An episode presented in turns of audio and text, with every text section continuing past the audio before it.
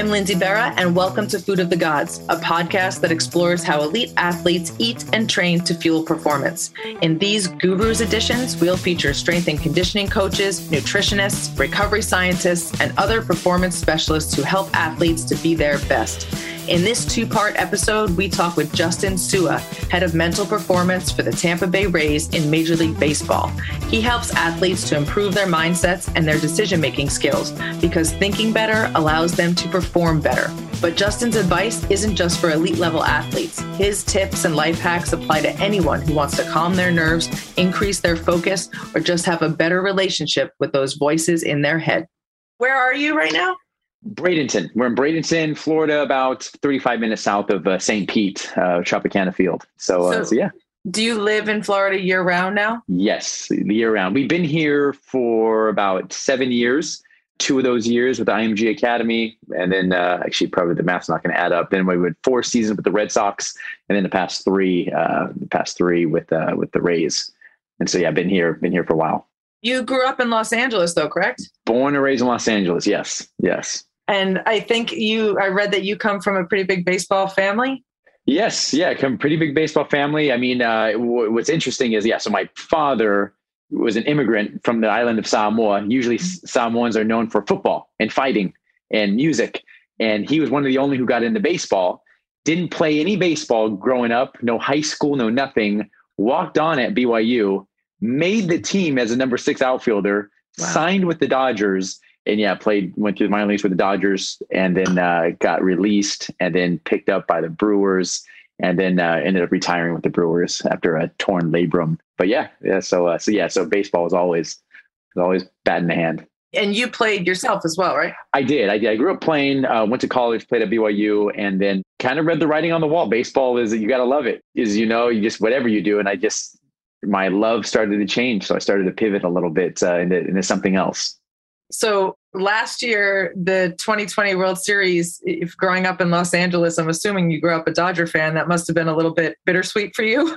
Well, for it's funny that you say it's funny because I got that question a lot. The only reason it was not bittersweet is because when you work with professional sports and professional athletes, the people who I work with, like you care about. And oh, yeah. I knew nobody on the Dodgers. I had worked with no one on Dodgers. And so been working with the Rays. I get paid by the Rays.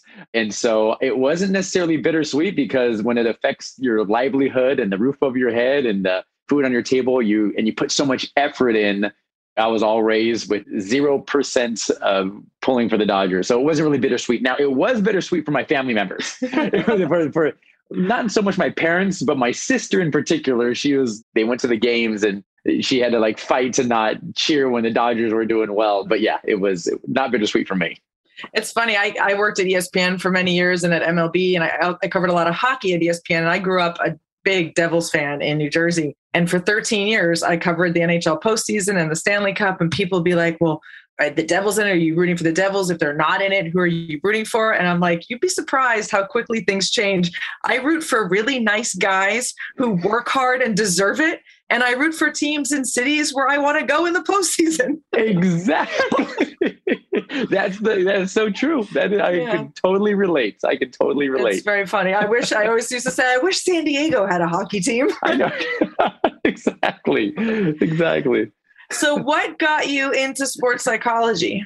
So I so playing baseball, growing up playing baseball, my parents having no background in psychology but when I got into the field, I, in hindsight, I realized that they were teaching us, myself and my siblings, much of the same principles, focusing on what you can control, being positive, having a routine.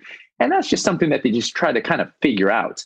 So I grew up wanting to play. When I got to BYU, we had a mental performance coach or a sports psychologist. He came in and he started teaching us breathing techniques. He taught us some strategies on resilience and some focusing techniques. And I remember being just fascinated by what he did and who he had worked with. And I walked up to him and I think my question was, what gives you the authority to talk like this and speak on this subject? And he goes, Oh, I have a degree in, in sports psychology. And I put a pin in that because I didn't even know that was possible. I didn't know there was a body of science that can teach somebody how to optimize human performance. But I didn't look into it.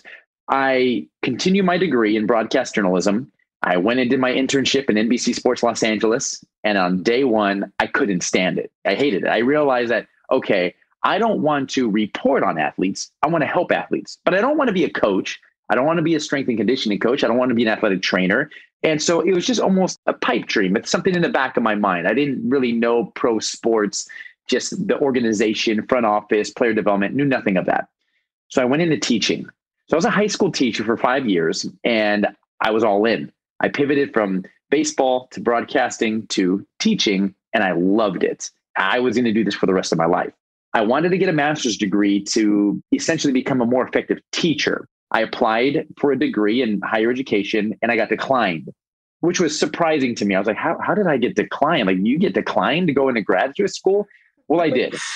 And so I scoured the internet, uh, the 2009 version of the internet, just trying to say, okay, what other degrees can I go in? And at the University of Utah, there was a degree called the psychosocial aspect of sport.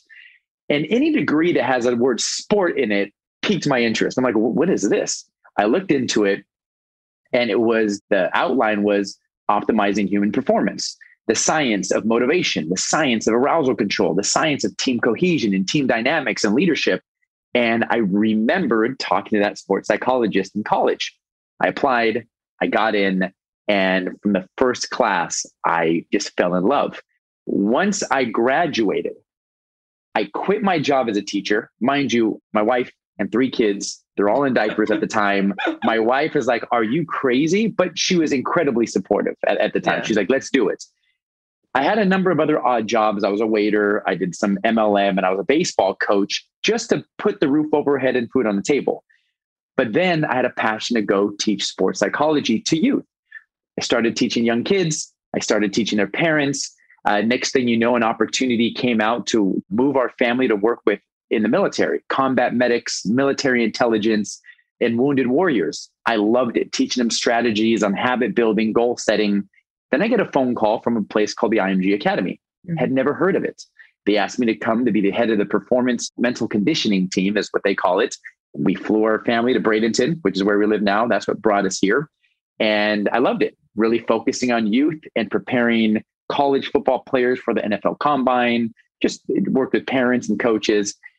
I was speaking at a conference in Las Vegas, Nevada, and someone came up to me and they said, How would you like to do this with the professional baseball team? I didn't even know that existed. What are you talking about? They're like, well, there's a team who's inquiring, would be wondering if you would be willing to, to investigate. And this team was the Boston Red Sox.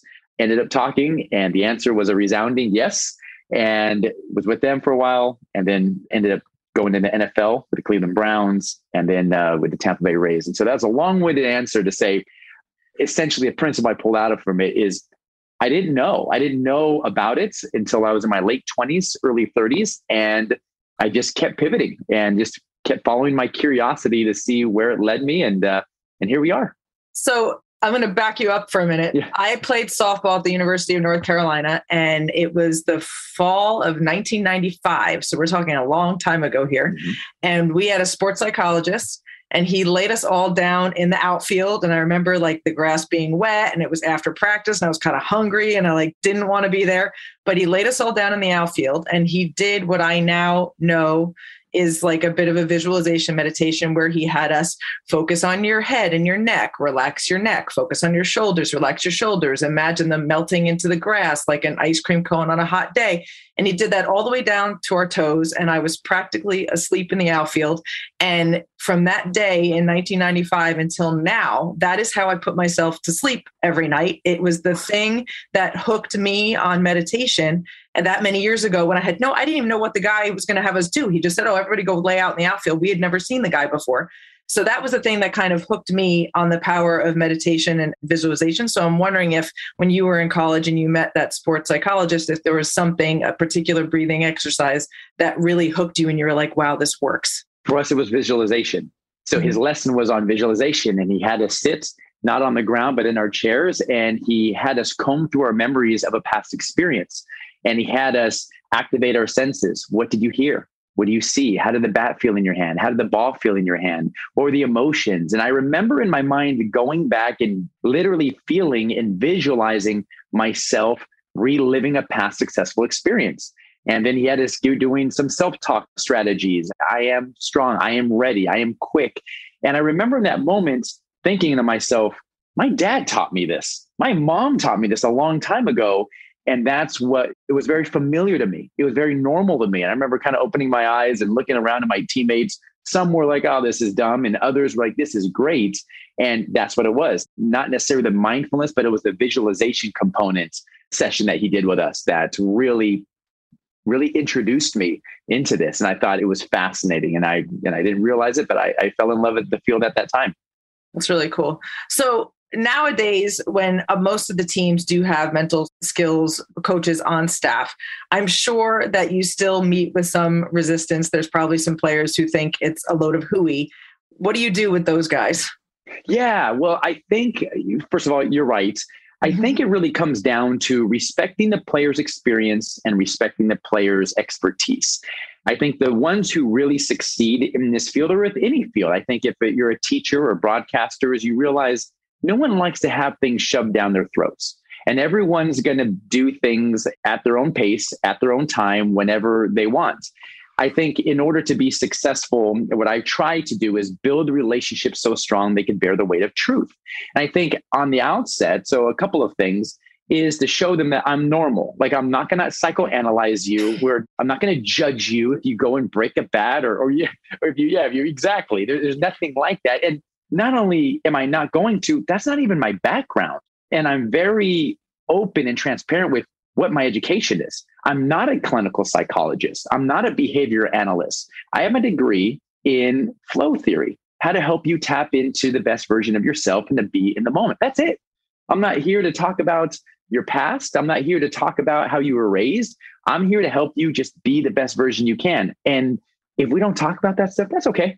Uh, we can talk about Netflix. We can talk about your family. We can talk about whatever. I'm going to be around and I'm not going to shove this down your throat. So that's number one. I think to have, we say in sports, having good feel. You got to have feel around the navigate the clubhouse because you're right. These are, when you're working with elite professionals and not just professional athletes, I'm talking about any type of professional, they're very competent and they're very aware. And a lot of people are clamoring for their attention. And if I'm a professional athlete, I'm thinking, okay, what are your intentions? Do you want to put your fingerprints on me? Is it because if I'm successful, are you going to go on social media and say, look what I did with this guy? And so there's a lot of different things and variables I need to keep in mind. So the overall principle is I come in peace. I come in peace. Number two is you need the buy in and the promotion from the athletes, number one, the clubhouse leaders, and also the staff. And so we don't have a lot of time. Professional athletes don't have time, and they would rather sit in their locker and be on their phone playing games or what or on social media than spend five minutes going to a mental skill session on meditation. Not all of them, but some of them, a lot of them. And so, what I want to do is I want to fit into the white space. I want to do my training or my teaching consistently. Maybe it's 60 seconds attached to an advanced hitters meeting, a meeting they're already going to be at. 60 seconds right before they go do stretch with the pitcher stretch, right before a staff meeting. And so I don't want to monopolize their time. I don't want to shove this down their throat. It's got to come organically, it's got to come naturally. And that's really how I approach things. I'm not trying to be the guru, I'm not trying to give them cookie cutter answers, but be a resource for them as they are the heroes of their own journey. So, how often do you do a 60 second, say, breathing exercise or something at the end of a hitter's meeting, and then have guys come to you and say, That was really cool, give me more?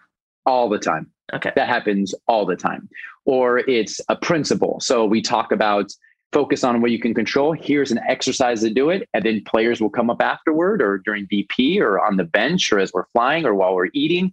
Hey, what do you got on that? Let's talk a little bit more about that, how that applies to me. So it's a subtle, simple little, hey, here it is.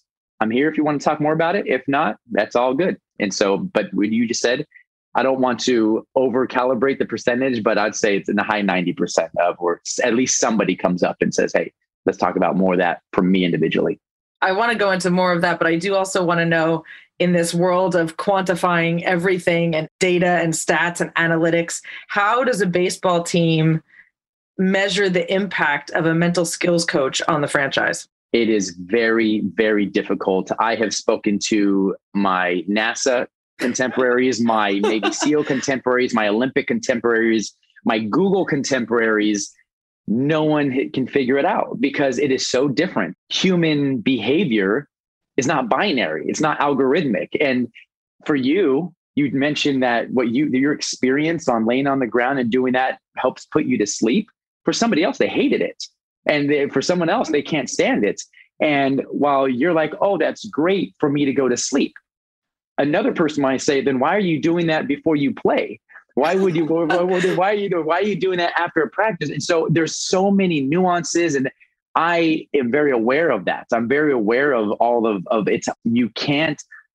The more pound the pulpit and you are on this is how it needs to be done in my field, I say run because everyone is different. What works for you might not work for your teammate. What works for their teammate might not work for this person. Also, I'm very aware what worked for you in the minor leagues might not work for you in the major leagues. What yeah. works early in your career might not work later in your career. And so that is the hard part about of, of being able to quantify it.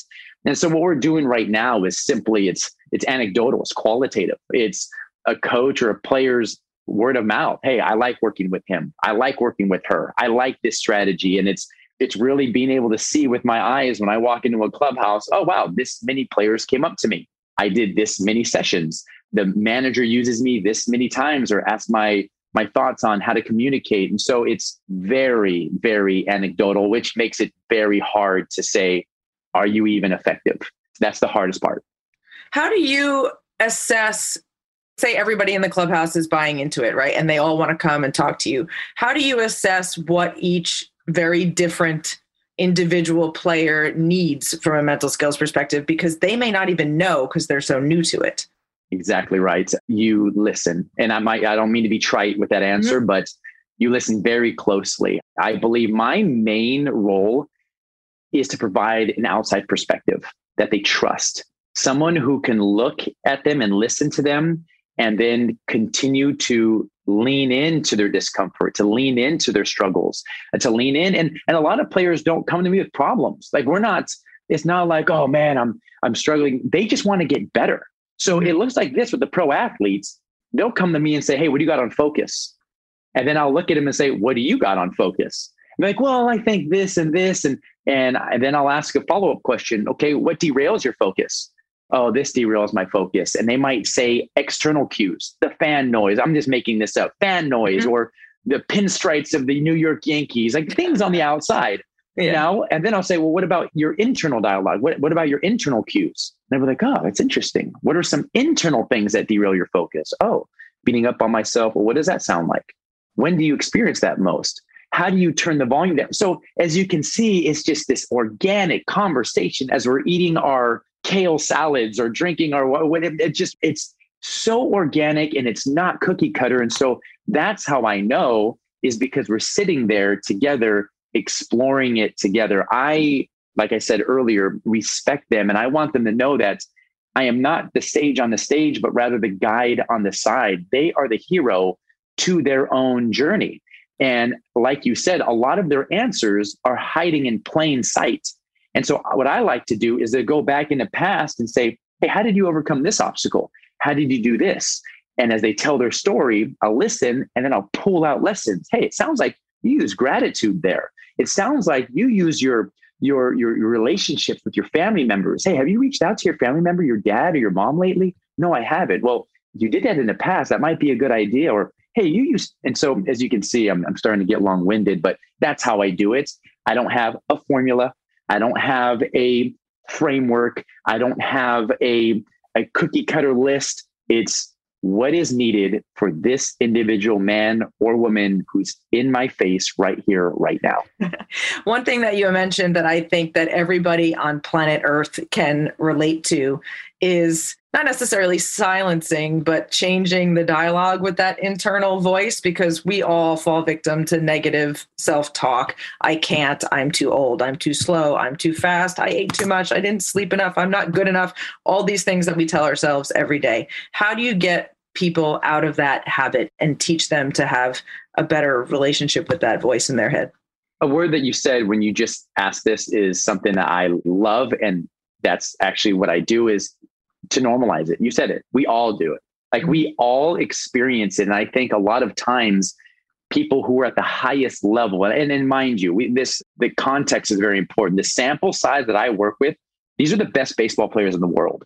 And these are the best, they're just really good at what they do. And to normalize it, to say, hey, NFL athletes go through this, Navy SEALs go through this, CEOs go through this, the best musicians go through this. So just normalizing it, not minimizing it, but normalizing it is critical. And then is to identify to create awareness. You can't change what you're not aware of. We lean into it. What do those voices sound like? What do you say? What are those labels? And you said it. I'm not good enough. What if I can't come back? What if I'm injured so long? What if I never get a hit again? And there are a number of different things that we can do. One way I can do is to focus on the attention control side. We get into mindfulness meditation, give them some exercise to teach them to put their mind where they want, when they want. But I might notice this player probably doesn't want that. Let's go into journaling with this player. Let's have you write it all down, everything down on your journal so you can look at your thoughts instead of through your thoughts. But you know what? For another player, that exercise might not work. Let's do a different one. Let's work on the overflooding of thoughts and let's just write down thoughts and put all over your locker, all over your window, words that you want to say to yourself. But you know what? For another player, that might not work. Let's just focus on external cues. And so you can see it's a variety of different tools or models or strategies that we can use with different players. And one thing I always do, I do say is we're not going to eliminate these thoughts because we're, we're setting unrealistic expectations. We're human. You're going to have those thoughts. One thing I like to tell people is when you have these doubts and these thoughts that are the resistance pulling you away from doing something great, a lot of times that's your mind trying to sustain homeostasis. It's a protective mechanism, protecting you. Uh, if you do this, you're going to embarrass yourself. If you do this, you're going to get crushed on social media. If you give your best, people are going to make fun of you. You might fail. The odds are very high that you're going to fail because they're performing at the tip of the spear. This is your mind saying, Hey, I care about your emotion, your self esteem. Let's protect you. Tread lightly. And it's simply looking at it and say, you know what? thank you, but we're going to do this. We're going to go at it. We're going to, we're going to like, we do that self talk type thing. And so I really want to help them realize that we're not going to eliminate it, but if we could turn the volume down, let's do that. If we can go from a nine to an eight or a 10 to a 9.5, let's do that. And also help you realize that you can perform at a high level in spite of what you're thinking in spite of your feelings. And so those are some of the things that we do that I'm as going through my mind as I'm talking with somebody individually. I find this also fascinating because we all attach emotion to those things that are things, something that happened in the past that you're bringing into the present, something that might happen in the future. You're afraid of it, hasn't even happened yet. And I grew up in a baseball family. My grandfather was Yogi Berra. One of his little known yogiisms is I ain't in no slump. I just ain't hitting he had this amazing ability to not attach emotion to anything. It was just a fact that he hadn't had a hit in a while. It wasn't a slump. I ain't in no slump. And I don't know how he did it, but I, I have no idea. But it's probably why he was one of the best clutch hitters ever because he was never nervous because there was nothing to be nervous about. And if I could put that in a bottle and sell it, I would be a gajillionaire. I did you say it was great grandfather, grandfather? My, my, grandpa, my grandpa. Your, your, grandpa? Oh my gosh, that's amazing. That's amazing. he is the best, legendary, yeah. one eh, icon. I love what you said. I don't know how he does it because a lot of times with these mental performance strategies and tools, you'll hear players who are like, "Oh, I wish I was able to focus more. I wish I was able to be more positive. I wish I was able to just not think and just go."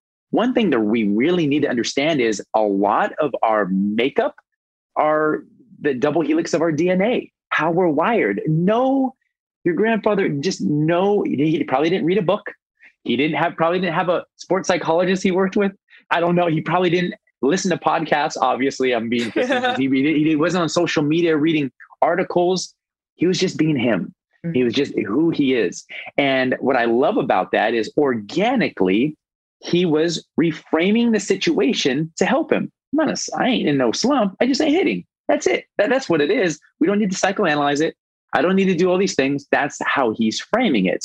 And with a lot of these, some people don't know how to do that because they don't do that naturally. they have to learn the skill on how to do that, the skill on reframing, the skill on changing the way they view their situation to help them rather than hurt them. That is a powerful tool that people actually have to learn that your grandfather did so naturally. And I think that's really cool. Thanks for sharing that. It's interesting. There's um he was uh, a World War II veteran, was in the D-Day invasion, and he came home when a lot of others did not. And I think you see this with a lot of the members of that greatest generation who came home from war knowing that they sort of got away with something and that gratitude was sort of built into their existence because they knew that there was a very real chance that they might not be there at that moment you know and i think that that's something that a lot of people struggle with. Like I, I you know you make your gratitude list and i think i'm certainly grateful for everything i have but i haven't looked death in the face and cheated it. You know i think that generation was given that opportunity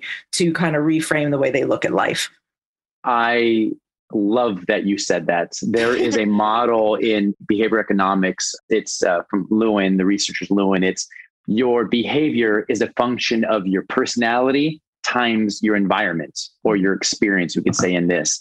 And so, as you said, talking about those who came back from World War II, your grandfather's generation in particular, combination of who they are with what they have overcome is leads to a function of how they view things afterwards and how they act and how they respond.